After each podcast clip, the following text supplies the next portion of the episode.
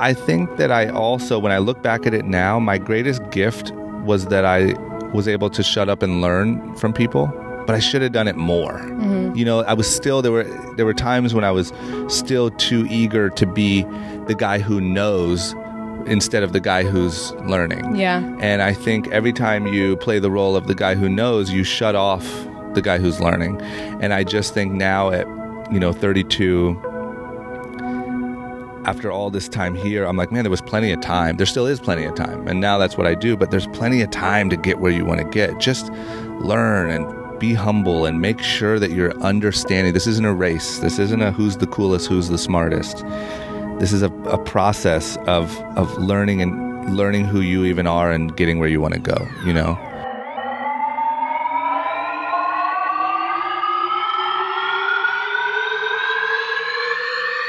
What's up, guys? My name is Tiffany Parra, and thank you so much for joining me for the season two finale of the Work in Progress podcast. Today's episode is featuring Chris Drama Pfaff, founder of Young and Reckless, and host of the two incredible podcasts, Short Story Long and Group Chat. Both of which are two of my favorite podcast guys. So if you haven't heard of them, there will be in the links in the show notes below. Definitely go check those out. So a little bit about drama. He came to LA at 18 and quickly made a name for himself as the assistant to Rob Dyrdek in the hit MTV reality TV show Rob & Big. After three seasons there, they began filming for Fantasy Factory, and this is where drama kickstarted Young and Reckless. In this episode, we talk about what it was like for drama to make the big move at 18 from Akron, Ohio to LA, the MTV days, and all the craziness that occurred there, as well as some tactical advice to help anyone with an interest in starting a clothing brand in 2019. If you guys want to watch the video version of this podcast, definitely go check out uh, the link in the show notes below. The YouTube version will be there as well. And make sure to check out Drama's content. It has helped me a ton in both personal development and in business. His Instagram handle is at drama. And if you guys want to let me know your thoughts of this podcast, any feedback, make sure to DM me on Instagram. My Instagram is at Tiffany Parra underscore, um, and I'll have that linked in the show notes below.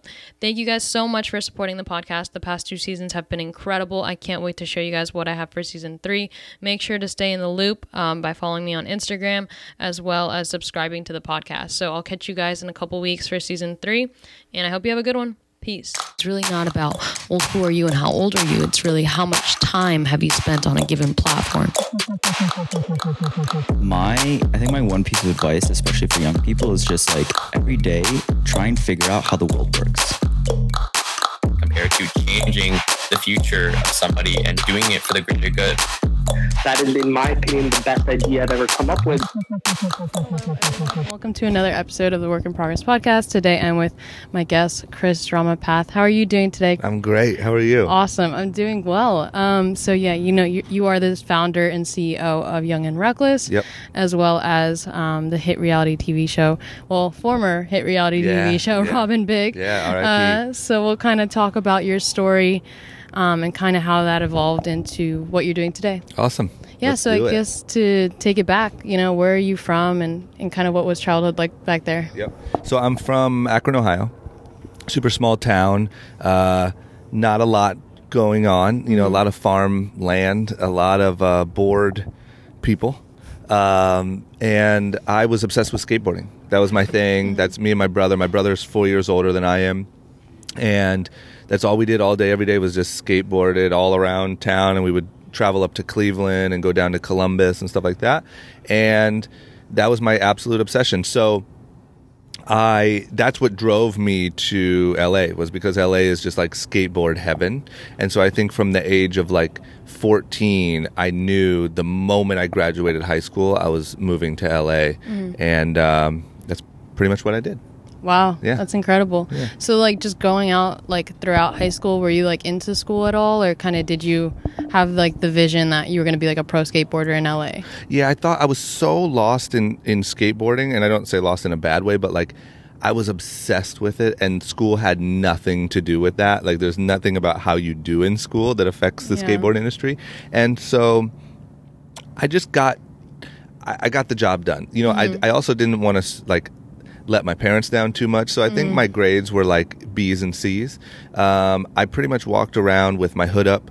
I would, you know, I got an iPod when they first came out, and I would put it in my pocket and rig the you know the headphones up through the hood Yeah. so I wouldn't get in trouble, and I'd be like listening to probably like Eminem, mm-hmm. and I'm just staying to myself and kind of doing what I needed to do to mm. get through, not bum my parents out too much, and then and then finish. So I didn't go to any of the school dances or parties at kids' house or anything like that because all I wanted to do was skateboard. And that's actually why now our Young and Reckless holiday party is called prom, is because I didn't go to my prom or to any. So this is like my excuse every year to have like the party, you know? Yeah, Mm-hmm. that's so cool.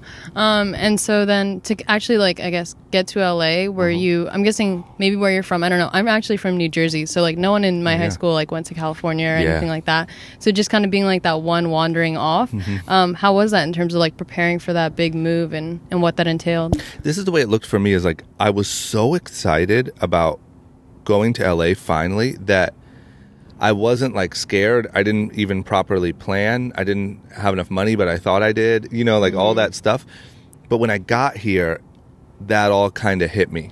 And so, uh, you know, my cousin Rob, who I ended up doing all the TV stuff with, was, you know, he's um, he's from Dayton, Ohio, which is a few hours away. He's lived in California since pretty much I was born, and so we knew who each other was, but like I didn't know him really. So when I came out, I obviously hit him up on, on email and I was like, "Hey, I'll do anything.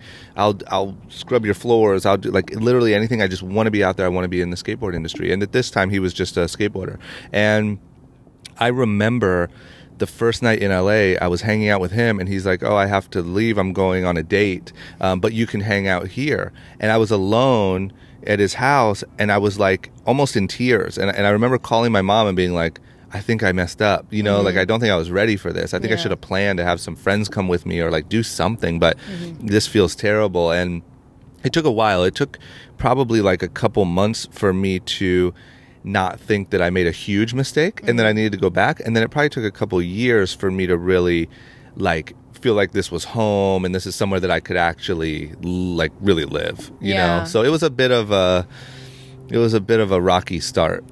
you Yeah, know? definitely. No, I feel that. I think that's so important that you highlight that because I think that when a lot of people like perceptions is probably like, oh, you moved out here from, you know, um, oh wait, I'm sorry, I'm totally blanking. I know where you're from because you talk about Ohio, uh, Ohio and Ohio. I always mess Mm-hmm. up. Um, Ohio, and then like you know everything's just perfect, and I think that's what people like Yeah. think of in terms of big moves. But it's For so sure. Mm-hmm. much of a period of adjustment and like kind of finding your own uh, footing. Yep. So. I know kind of to highlight like that initial email. Isn't that like how you got your your Yeah. name drama? So for anyone who doesn't know, maybe you Yeah. could highlight that story. Yeah, so I was like super like I wore like big baggy white tees uh, from Foot Locker, my big baggy jeans and like Air Force Ones. My favorite artist was Young Jeezy. I just I thought I was like killing it, right? I had my Mazda 626 with like it was like an 89 Mazda with um two 12 inch subs in the back and just to paint a little picture of who I thought I was. Yeah. And so my email address and my MySpace was Cause and Drama. Mm-hmm. I don't know exactly why. I don't know why I thought I was so cool. I don't know what I was thinking, but it was perfectly normal to me. And then my Mm-hmm. MySpace at the time, it was right when MySpace had first launched. So to me, it was still kind of like a joke. Yeah. Mm-hmm. Like it wasn't like you know, it's like something to play around on. So like all my photos were me like like what's up? What's up? Like with my big tees on and like Uh-huh. my LeBron James jersey and like yeah. And so I emailed my cousin and I wrote this really like in like long email about Mm-hmm. look man, like this is my one chance, this is my dream. Like Yeah. I'll literally do anything. I'm you know, I, I'm not good enough to be a pro skateboarder. I knew that, but like I kind of I know how to film a little bit. I can Mm-hmm. film, I can take photos. Anything you want to do. And he just wrote back and said, causing drama? What the hell? and I was like, no, like I was so devastated. Because Yeah. for me at 18 years old in Akron, Ohio, like me and Robert are so close now, but at the time it was like this guy that I'm related to that I don't really know that I'm like, hey man, mm-hmm. please, like you're my one like hope to have any sort of friends or and know anyone in LA. Mm-hmm. And so I thought for sure that I had blown it, you know, mm-hmm. and then fast forward, it ended up working out. When I came out here, he printed all of those embarrassing MySpace photos, put them on his kitchen table, and told all of his friends, "This is my cousin. He calls himself Drama. He thinks he's a rapper. He's coming out That's here. so Everyone be nice to him. You know, whatever." And so when I got here, everyone was like, "Drama, what's up?" Yeah. And I was like, "What?" And like it literally just stuck. And like ever Mm. since I literally touched down in LA, everyone's just called me Drama. Yeah, that's so cool. Yeah. Um, and then in terms of like mentorship, right? I think that's so important Mm-hmm. for like a lot of young people. Would you say like, I guess in those initial years, like was Rob your mentor? Or did you have you know other mentors around you? Yep. So I had a lot, and that's something that, you know, I think a lot of people talk about finding a mentor, and I think that's true, and that's definitely something that you should do. But I've also sought out like advice and input from a million people, mm-hmm. and so I think that even when I first moved here, there was all sorts of different people. Obviously, he was the initial one, and what I always say is he more mentored me on like my parents raised me on how to be like a functioning human being, mm-hmm. but Rob really mentored me a lot on how to like operate in the real world in LA and how to navigate like life's real challenges. You know, very like family oriented. Mm-hmm. And so yeah, he gave me a lot of input on business. I I mean, he invested in a company called Rogue Status that mm-hmm. had um like guns all over the shirt. It was a real popular shirt in like the Rob & Big days. And mm-hmm. the creator of Rogue Status was a guy named Johan, and he was the coolest guy in the world and he had a store down in Venice. Yeah. And I would go pick up stuff for Rob because I was his assistant and they would just be hanging out in Venice and it'd be the rogue status guys and they would ride around on these like scooters and I was like, mm-hmm. "Oh my god, like that was my first time seeing a brand. Like someone create a real brand and mm-hmm. especially like an apparel like streetwear brand. And I was like, man, this is so cool. You mm-hmm. know, like to be able to create a little gang for your, Yeah. you know what I mean? and then everyone across the country or the world wants to be a part of that gang and they Yeah. come visit you when you're, you know, whatever. So, um, there was a million. I remember when Big Black started his clothing line, I would watch him get checks for hundreds of thousands of dollars and mm-hmm. I'd be like, oh my God. like we'd be sitting in his room and he'd be opening this check for $200,000. And That's crazy. so the point is, I can't point to any one mm-hmm. mentor. I've literally I owe everything that I know and have accomplished to probably 35 different people and mm-hmm. and I'll continue to do that as time goes on. Even when I started a podcast a couple years ago, I mm-hmm. reached out to everyone I knew that had a podcast and asked them mm-hmm. why they did what they did and mm-hmm. what the hardest part was and it's just it's so important, Yeah. you know. Yeah, I think so too. I think sometimes people get caught up in like, this is my mentor, and if I ask anyone another question, like I might betray them or something like that. But it's really just important to get like a lot of different outside perspectives. Yeah, and I think what people do, um, I don't want to judge and say wrong, but but is people tend to always look for the one thing Yeah. that's going to change their life. Mm-hmm. So like whenever people come up to me, I post a lot that I read a lot. Yeah. People come up to me all the time and they're like, "Hey, I know you read a lot of books. Cool, cool. What's the one Yeah. that changed your life?" And I'm like, Yeah. "It doesn't work like that, right? Mm-hmm. It's a combination of all of them that mm-hmm. has made some progress." Yeah. and everyone's looking for the magic bullet um, with any of these self-help things or business things or whatever it's the same with mentors it's almost like you're sitting around waiting for the perfect person that's going to make you a super entrepreneur Yeah. and and you just got to find them and once you do that's your person and i will tell you that even some of the most successful people in the world have a very slim view of the world. Mm-hmm. And the chances of you exactly following their path are slim to none. You're a totally different person. Mm-hmm. So what you want to do is get a little bit of this person's input, a little bit of that, a little bit of that, a little bit of that.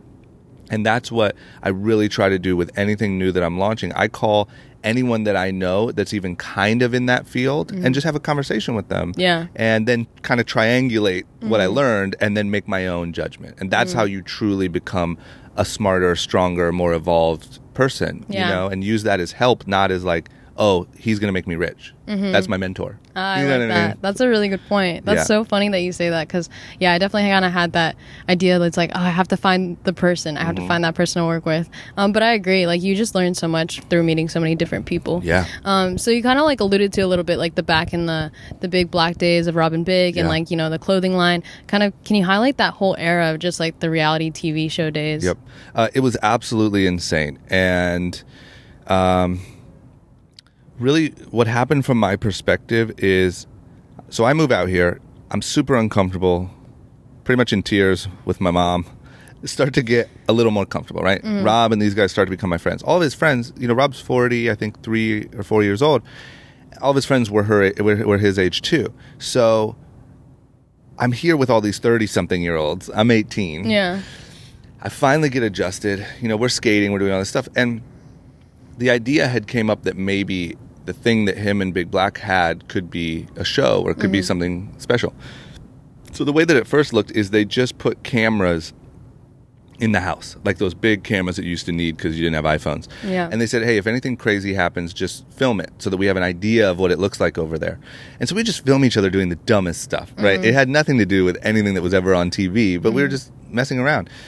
Then another guy comes in and he says, "Hey, you know, I think this could could be something." And then Rob starts to formulate it. Finally, we get to the point where we shoot a pilot, and I remember the day of like, "Oh my gosh!" Like it's MTV pilot day, Yeah. and like for me, Akron, Ohio, this is like six months later. You're like, "Oh my god!" So we're so nervous, and uh, I am. They're not walking around, whatever. We shot this pilot. Then we go through the process of trying to edit it and trying to figure out what it even is. You know, when you're Yeah. trying to build a TV show, like I'm trying to figure out TV shows right now for Mm-hmm. my podcast. And it's very much a process of like, well, here's what we have. How can we mold this and make it actually a show? It's Yeah. hard to do.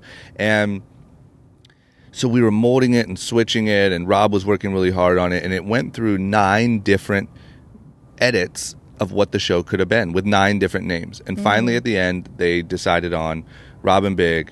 This is what it is. He told MTV, just trust us. Like, we can make this a thing if you just Yeah. let us kind of mess around. And they did. And it launched, and it was just like instantly, like, caught on and Mm-hmm. huge. And, and it's so weird because nothing nothing in the world really works like that unless maybe you're like a music artist or Yeah. you know like because it's always a slow build and you build a fan base or you build a following on Mm-hmm. your podcast or whatever that was like it aired on Monday and on Wednesday you got recognized in the mall you know and it Mm-hmm. Was just pretty like cool, holy cow and so then all of a sudden it's like well you know if you want to go to Vegas for New Year's there's a VIP host that takes care of celebrities. And so now I'm 21 years old in Vegas Mm-hmm. Yeah. getting treated, you know, and it's just like, Mm-hmm. it really was insane. And I think that really elevated everything that we ever wanted to do or were going to do Mm-hmm. or whatever. And, and, and it was amazing. That show was an absolute phenomenon Mm-hmm. and it was at the height of reality TV, at the height of MTV. Yeah. And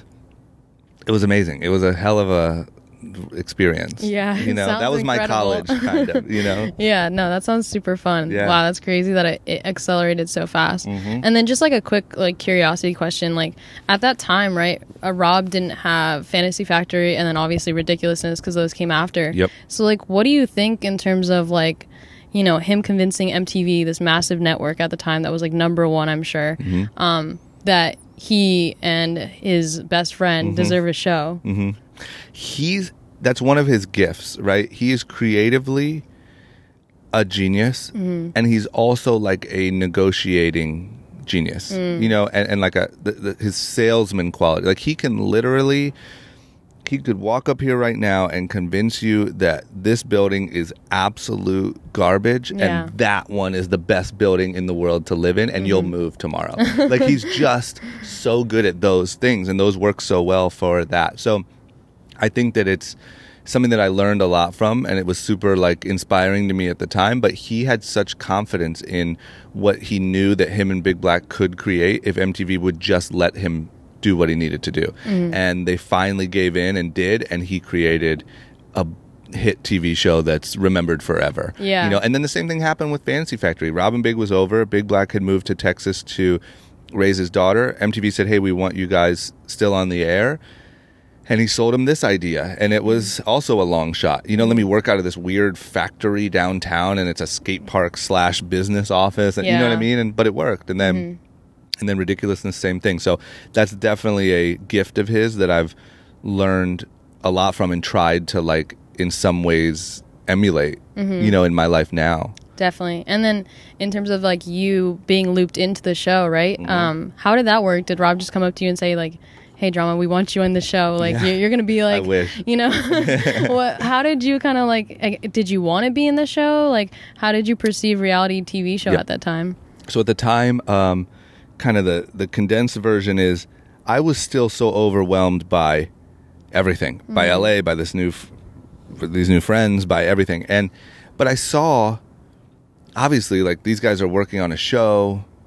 there's all you know Rob has all these sponsors. There's like some real action here, and obviously mm-hmm. I want in on the action, and I want to be a part of like the where the where everything's headed, you know. And I, I think that at the time there were a lot of friends that tried to come get in, Yeah. and, and you know like picture like it was like a skate house. It was a nice house, but it was a skate house, and it was an open door policy. Everyone would always just come over and hang out for a little bit and then leave and whatever. So of course, as soon as you start actually filming, everyone's showing up Mm-hmm. at weird times and they're just popping in the camera and they're saying, "Oh yeah, I remember when that happened. Was Yeah. isn't that funny?" You know, and you're like, Yeah. "Come on, man, you got to get out of here." And um, and so I kind of stayed out of that. And at one point, they even came to me and said, "Look, man, we know you're Rob's assistant. We know you're going to be here every single day, but you got to like stay out of this. Isn't about you. This is their show. Mm. Yeah. Just try to stay a- away from the cameras." And so I'm like, "Okay, you know, whatever."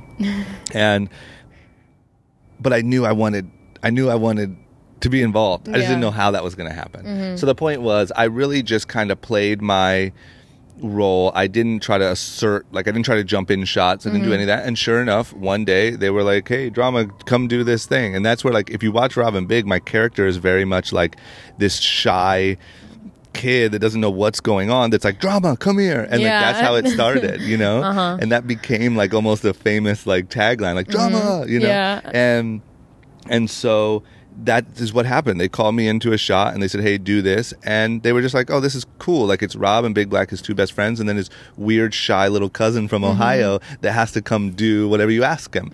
And then that built on another thing, another thing, another thing, and then it just became part of the dynamic. I think. Um, and it worked out, but that's what it came from. Was like slowly, like okay, you want to be around, but just be cool. Yeah. Figure out your way, you know, and then um, once you get the opportunity, then take it. Yeah. You know? Definitely. And then I guess going to like Fantasy Factory days, right? That's around the same time you y- launched uh, Young and Reckless. Yep. So it sounds like you were already gathering inspiration just through being around like a lot of amazing people Yeah. in terms of like seeing brands and what they could create. Yep. Uh, when did you kind of decide like, okay, now it's time to start my own brand? Yep. Because also to to finish, I, I guess I didn't even fully answer your question from the last one. Through all of that, I still had no. There was nothing attractive to me about being like a TV star. Mm-hmm. You know, like that just wasn't the world for me. Yeah. I saw all the stuff going on with like business and, and starting companies, and that seemed so interesting. I'm just mm-hmm. not the like front of the room entertainer dude. Yeah. You know what I mean? It's just not naturally who I am. But I loved watching people build businesses and create something, you know? And mm-hmm. so what happened was I think through all of Rob & Big, I was like, okay, well, I'm kind of in on this, right? I just barely kind of got involved, but not enough to make any real money or not even get any like sponsorships. And so I started trying to think of my thing because my goal was like, okay, how can I use this as a launching pad, but do create something so that I can live in LA, have a business or something, Yeah. and be able to pay my bills. So the first thing I started doing during Rob & Big was music, and I was mm. making beats and stuff like that. And I was mm. I would give them to the executive producers, and they would use them as like the background beats when you go to like commercial mm-hmm. or come back in, and they were so terrible. and thank God for those producers for doing that for me. But um, and then I, I I thought of a bunch of different things. I had a I thought of like a bracelet company where you could piece together different bracelets. I mean, it's the dumbest idea ever, right? Mm-hmm. But it's like okay, you can piece together this beaded one with this gold one with this Yeah. and and um, all these different things. But I think when Fantasy Factory started, it was like, okay, this is really my chance mm-hmm. because Big Black had moved away, and so I was the second, essentially the co-star. Yeah. and I had seen what happened with Big Black, and he was he was a big enough character to really launch a brand and, and make a lot of money. Mm-hmm. And I thought, man, this is my chance. And um, so I just racked my brain over and over and just tried to think of anything. And really, Young and Reckless was the idea that started getting traction. And you, I could tell from the beginning it was special. And I didn't end up launching it until the second season because I didn't get my trademarks in time. I didn't do any of that in time. And you can't put something on MTV that isn't properly legally handled. Mm-hmm. So they wouldn't touch it.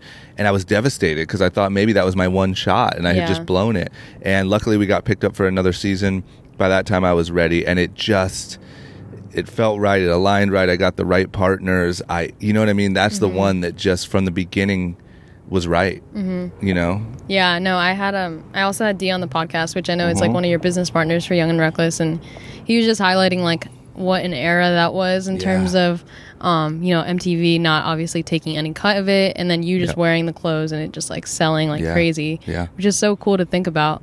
Um, and then obviously like now transitioning out of that, kind of what was it like when they, you know, the final season of Fa- Fantasy Factory came, and Mm-hmm. like what did that look like for you after years of reality tel- television? So there was a good and bad. Like I through all of that, like I said, at 19 years old, I knew I didn't want to be a TV star.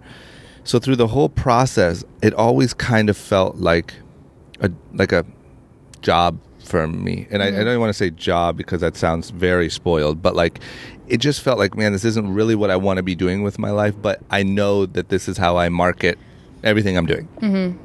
So I'm not going to quit. What am I going to do, right? Yeah. Let's just build this up while I'm doing this. And the goal is by the time this is the TV stuff is over, I have a business to run. And so that's what happened. But by the end of it, I was so ready to be done. I didn't like being on camera, and we were all tired. We were all ready to be done. Yeah. And um, but the thing that I didn't. So when it ended, I was really happy. But the thing that I didn't plan for was I thought I was kind of this like completely self-reliant entrepreneur. I do what I want. Yeah. You know, like, I and how old were you at this time? I was 20, probably 6. okay. And I was like, you know, I'm on my own. I'm my own dude. I'm independent. I, Yeah. whatever. What I didn't realize is I had just spent the last like 8 years, 10 years almost, um, with a group of people creating something. And I had somewhere that I had to be every day. You know, it's like be here at 10 a.m. and okay, I'll be there. And like literally, when I would get sick, the producers would schedule my doctor's appointments. Really? Oh my Yeah. gosh. Because what happens is you call and you're like, hey, I don't think I can make it today. Yeah. I'm I'm not feeling well, and they're like, okay, well, we're gonna get you into a doctor, Mm-hmm. and it's MTV insurance, Yeah. and we'll get you as soon as possible, and then we'll get you back on set, Mm-hmm. right? And so I just didn't realize that just became kind of normal. And Mm. what I didn't realize is those are people that actually care about you, you know, Mm-hmm. Yeah. and the camera crew, and it was just this family of people. So the part, the point that I I wasn't prepared for was, it kind of, I felt a little like lonely, for lack of a mm-hmm. better word, Yeah. um, after it. So I was really happy to not be on TV, but I felt like, man, like. Where's all my people at? You know what I mean? Like I, I still had my office. I had my, all my employees, and I was very thankful for them. But it was just a big part of my whole time out here in LA that that was mm-hmm. missing. Mm-hmm. You know, so it was good and bad. Yeah. Yeah. That's crazy. Yeah, that makes sense. You have like literally a whole crew of people just like what like watching you and Yeah. filming you and they all have like an interest in you and then also like I'm sure like through that like a lot of genuine relationships are formed just cuz it's Yeah. been so long. Because also think about like when you're filming at a place like the Fantasy Factory, you you film a scene. Yeah. And then everyone puts their cameras down, and you know one of our guys, Andy, was a skater, like a real skater, and so we would go skate for a little, for you Mm. Yeah. know twenty minutes, and then this guy we'd try some basketball shots, and like, we became very real friends because you're not filming, you know, probably not even fifty percent of the time. Mm-hmm. You, you know, you might be shooting, and the other fifty percent you're just kind of at the Fantasy Factory with your Yeah. friends. You know, Yeah, that's pretty cool. And so we built like very real uh, friendships, and then and then after that, it's like oh, sh- like now I just you know like what do I do? Yeah. I have to call them and like ask them to go get coffee Yeah. or like what do I do now? You know, uh-huh. it was very weird. And then um in terms of just like running the business uh, operations day to day like after Fantasy Factory ended were you just like kind of where was the business? Where was Young and Reckless at that time for you to kind of um, invest? Were you like working on it every day? Did it kind of become something that you could kind of be more hands off on in terms of like having hours that were a little more restricted? So for me, like I um very lucky that I got good business partners, and Dee, who was on your podcast, has done an incredible job. So all through filming, filming for me was pretty much like 10 or 11 a.m. to 6 p.m. almost every weekday while we were shooting. That was like let's say three months at a time was a season, and then you'd have like six months off, and then three months.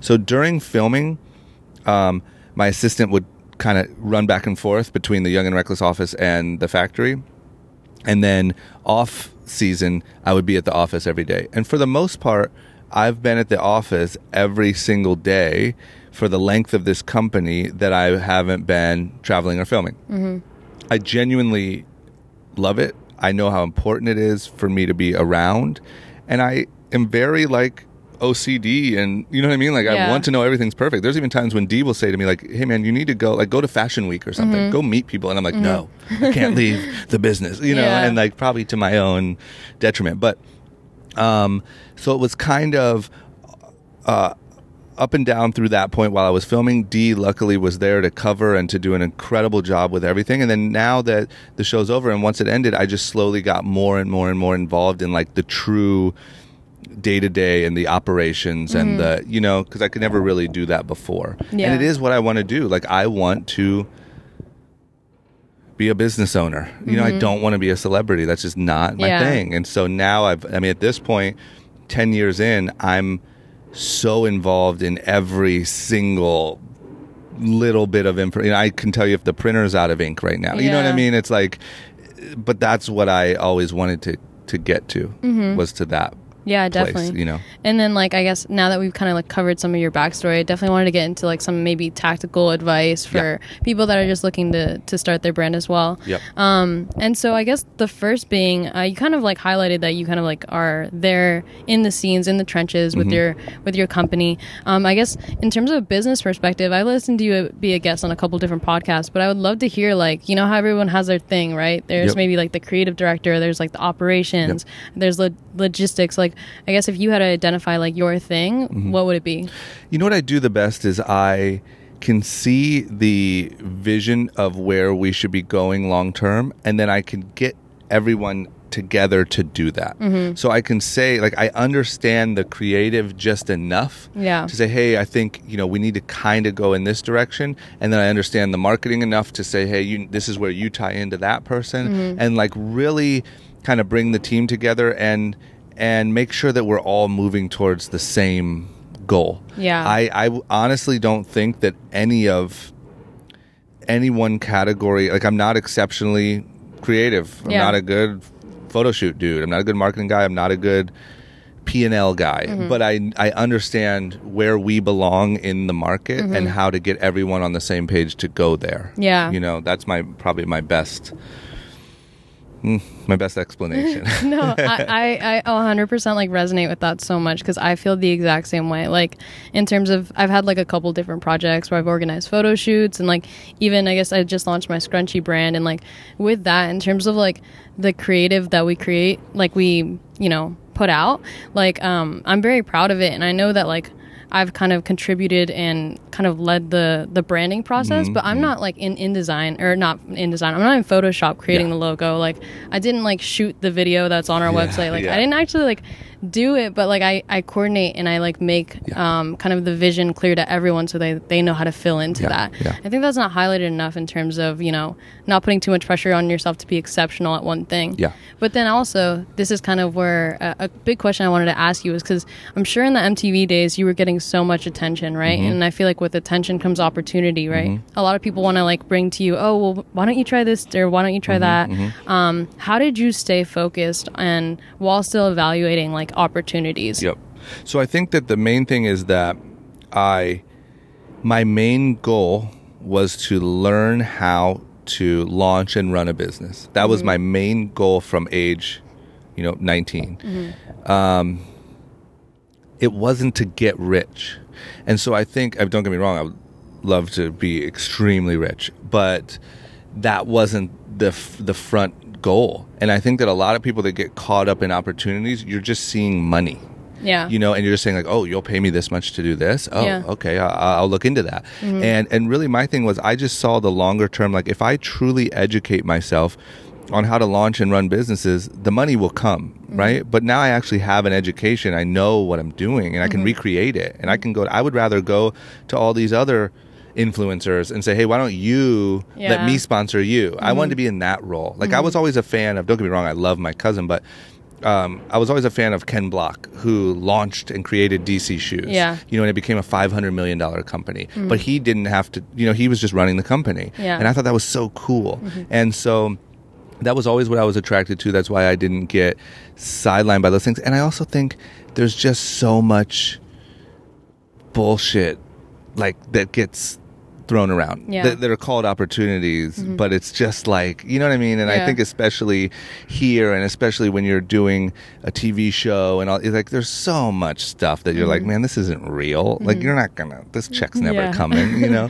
And um, i think i was just able to kind of sniff that out um, early you know? Definitely. So I guess for someone that's maybe um, in the content creation space and also like wants to start their own business in terms of evaluating like a new opportunity you would say like if it doesn't further like an education for a long-term goal then it's probably not worth it Yeah, and I would say that you know, like it depends on where you're at, right? It depends on the opportunity, and it depends, right? I guess yeah, because I think like in the age of like the internet and like online social media, like Yeah. as soon as you s- show any like promise of of any kind of creativity or, or start to gain traction, I Yep. feel like you know there's just all these opportunities thrown your way, right? Yep. And I'm sure for you it was like at a mass scale because you had like hundreds of thousands of eyeballs, Yeah. millions of eyeballs on Yep. you. So I guess um just like yeah, if you had to pick like a guiding north star, maybe Yep. what would you say to someone in terms of evaluating Yep. opportunities? So I'd say number one is it depends on where you're at in your life. You know, there is no one um, answer that works for everyone at every time. True. If you're young, if you don't have a lot of experience, you don't really have the luxury mm-hmm. of being too picky. Yeah. You know, because it, everything's an opportunity to learn. And even mm-hmm. if that means you learn what bullshit looks like, it's mm-hmm. still learning. Yeah. And you only learn that from going and getting duped or from getting, you know what I mean? Like you don't just know it because your instincts are so good. Yeah. You know, you go get scammed and duped and led astray and you know what I mean? Mm-hmm. And that's how you know to not do it the next time. So don't hesitate to, you know, go make mistakes and look stupid and, and do all that stuff. And then I think the second piece of input there is making sure that you're as clear as you possibly can be on what your personal goals are. Mm-hmm. Is your goal to be an entrepreneur? Is it in this space? Is it how much money do you want to make? Like, try to get clear on everything across the board of what you really want out of your life. And the clearer you get on your what you want, the clearer whether an opportunity is good or bad will become, right? Because mm-hmm. you'll start to know now, oh, this fits into my bigger goal, or it doesn't at all. And Yeah. don't be afraid if it doesn't to say no and to use that time focused on what does. But I think even getting that level of clarity is a process and Mm-hmm. it's something that you refine over time and you shouldn't feel if you're 19 years old listening to this you shouldn't be like oh my god i don't know what i want i'm, Yeah. Mm-hmm. I'm it's over for me you know it took me years and years and years of trial and error to figure out what i want and i would say i didn't figure it out until like 28 Mm-hmm. you know and so I think the clearer you are on what you even want out of your own life will make you clearer on what is a good opportunity or a bad opportunity. Definitely. And don't be afraid to make bad decisions. Mm-hmm. You know, everyone does it, but every bad decision is a lesson of what not to do the next time. You oh, know? 100%. Yeah, I think that's so true. Like experience is, is the best teacher. Yeah. And then um, you know, something that I feel like you've really attributed to my life as well as I'm sure a lot of other people that follow your content's life is the just um, I guess personal development. Mm-hmm. Um, you come at it from such a different perspective. It's not like a typical like I don't I don't know. I don't put you in like the category of like a guru Yeah, or something thank and you. you kind of like make or you kind of like make light of those people and kind Yeah. of just like bring it down to like almost like a big brother level where you're just like, "Oh, you know, I was weird to this stuff too and now I'm kind of getting used to it." So it's definitely more relatable. In terms of like introducing like new systems um, of personal development into your life, whether that's waking up early, working out, Mm-hmm. like how has that been for you, I guess? huge. I mean, once again, without wanting to sound like a guru or someone who found their guru, it it made a huge impact on my life because I think that you know we're just not taught. These are just tools, right? Even like morning routine and gratitude and all that stuff is just a tool. It's the same way you learn how to multiply or divide in math class, right? but we're not taught that for some reason we don't think that way um, and we think about these sort of like you know like the skills you learn in school or that you mm-hmm. learn in sports but you mm-hmm. don't think about mindset and stuff like that. And i think that for me i was very fortunate. I had a lot of success at a young age. I made it pretty far you know by 26 27 and so it's easy to think that you have it all figured out or you have at least the basics. But I didn't and I and I paid for it. You know, like it it added up and I was just got to a place where I was so anxious and stressed and just really not enjoying what looked like beyond my wildest dreams Yeah. as a kid. Mm-hmm. And it was really not fun and I really started to question kind of what the point of any of it was and and where it was really headed and what I really wanted out of life and I think finding these tools and slowly but surely adding them into my routine and to who I am as a person completely changed everything. I, I don't want to sound like that, but it like it really changed everything, and it opened my eyes to all of these techniques and tools and stuff that I just was never taught. And most people are never taught, and it's a game changer. Mm-hmm. Yeah. you know. One hundred percent. So in terms of um also like introducing a new system or tool into your life, how do you go about that? Do you try and say like, okay, I'm going to do this five days out of the week. I'm Yeah. going to do this once a week, or Yeah. what does it look like? Yeah, so I am constantly like I you know I'm trying to I, I read a bunch and I've just gotten to the point where it's not that I'm trying to like be a speed reader, but I've just gotten to the point where I've learned that if I wake up in the morning and like check my Instagram, I feel anxious. I feel like all the stuff's going on that I wasn't a part of. Mm-hmm.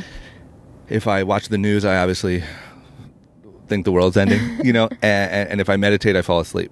The perfect thing for me is to read a little bit of a book because it starts my day, it gets my brain like focused, like I'm waking up and focusing on the words, and then it puts good information into my brain. And so with a lot of these books, there's really good techniques and strategies and whatever. And so I'm always highlighting them. You'll see if I ever post my books, I highlight what I like and I put a tab on it. And then after the book's over, I usually go through and I make a list of the things that I think it might be one thing, might be two things that I think were really worthwhile and that I want to try. And then I try it in some sort of small, doable capacity. I'm a big, big believer in not saying, oh, you know, ru- running could be good, so I'm going to run five miles a day for the next month. Like, mm-hmm. no, you're not. You're going to hate yourself. Your legs Yeah. are going to fall off, and you're never going to run again. Mm-hmm. And I think that you start in a very small way. You start to see if it's working, if you're having any benefit. And if you are, you keep it. And if you don't, you don't feel bad at all about ditching it. There is no cure all morning routine, any of that stuff. So I just introduce it in a really small way. If it works well, I keep it. If not, I bail and I make room for something else. Nice. No, Yeah. that's awesome. Uh, yeah, I can definitely really. It's it's been such a struggle waking up early, so I'm trying to Oh find that God. right. It's my worst. Yeah. It's so hard for me. It's so hard because people don't like talk about what time you go to bed. Everyone just talks about what time you wake up. But like, if you go to bed, I go to bed at like 12, 12.30. And Yeah. so waking up at 6 is really hard. It's so hard. And I'm just like, it's it's just not cool. You know, it's the coolest thing ever to talk about what time you wake up Mm-hmm. and rise and grind and early bird gets the worm and we get it. And the thing is I understand that some people are morning people Yeah. and just love it. Like I have a friend who wakes up at 5:30 because that's what she prefers to do. Yeah. That sounds insane to me. Mm-hmm. And every morning when I wake up, I am miserable for the first 20 minutes until I chug my coffee, get a little bit of my book in, Mm-hmm. and like start to wrap my head around the fact that the world isn't ending. Yeah. That's people don't talk about that enough, and I wish they did because it's something we could bond on. Mm-hmm. Yeah, you know, like you're not going to bond with someone on like, yeah, I'm up at four, like, whoa. Yeah. You're going to bond on like, man, that I got up at seven this morning and it sucked. Mm-hmm. You know, so yeah, people just you know, especially in the age of Instagram and stuff, everyone wants to look like the hardest working, That's most true. dedicated, untouchable. You know what I mean? It's just not real. Yeah, no, 100%.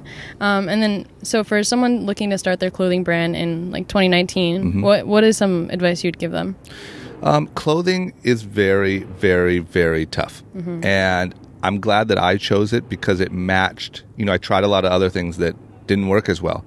It matched my platform for my time with my line of distribution. You know, it worked. Yeah. Um, it also gave me a really good education on the why behind your brand and marketing and constantly evolving and like I wouldn't trade it for the world. All that I'm saying is getting into it now, you just have to be prepared to really battle. And there's a lot of clothing lines. And especially now with social media and with merch and with how easy Shopify is and it's a very difficult place to be and a very difficult place to start. I also won't lie to you and say that I'm not fortunate that now 10 years in, Young and Reckless is a pretty well-known name. Yeah. And I can't imagine if I was starting Young and Reckless today, um, that uphill battle to get through all of the noise and make a difference. But not to discourage, that was very negative.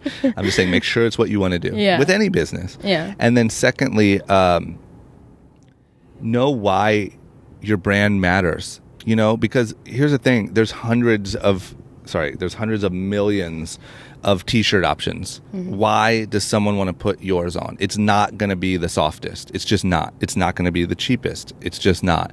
So what is it about your brand that makes people feel special? What are you actually doing? How do you actually do it? Like if you say, "Hey, we support, you know, youth uh, at-risk youth programs." Okay, great. Do you actually do it? And how do you show that you do it? And is the content of you doing it even entertaining to watch? Yeah. You know, and I think you just got to think through all of that.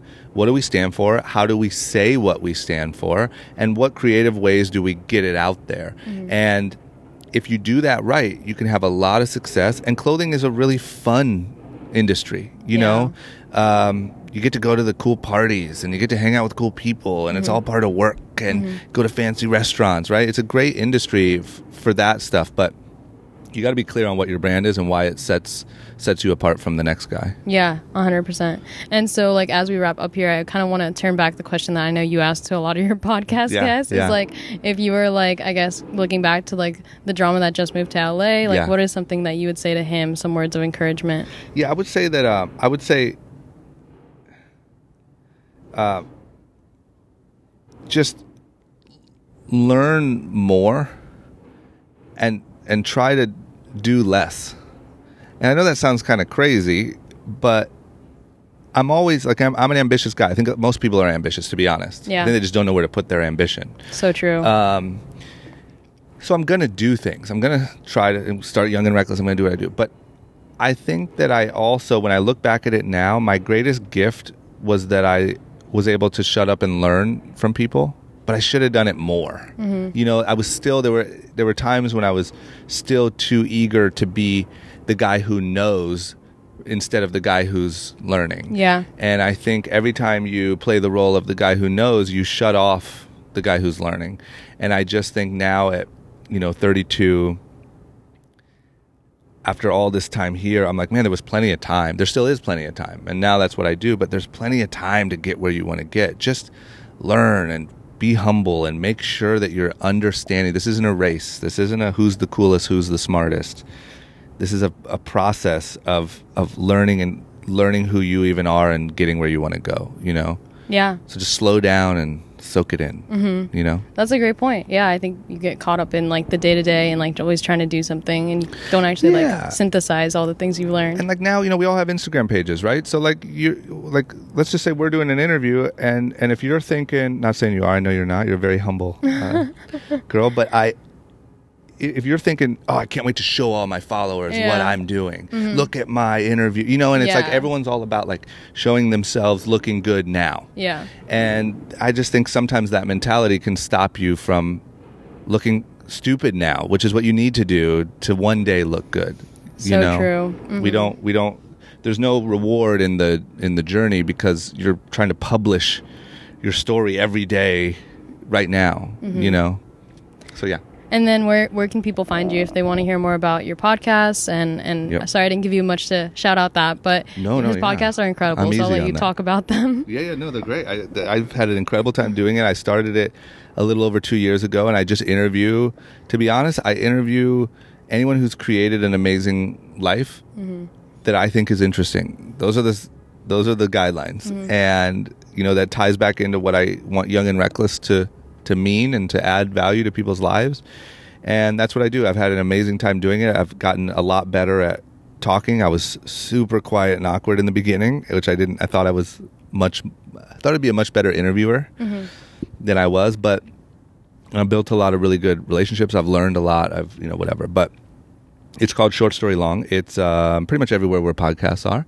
And then, really, if you follow me on Instagram, my name's just Drama on Instagram. If you follow me on there, I will give you more than enough, you know, of podcast shout outs, and you'll find everything I'm doing on there. yeah, definitely. Well, thank you so much, Drama. I really course. appreciate you taking the time. It was Yeah. incredible. Thanks for doing it. Thank you. Yep.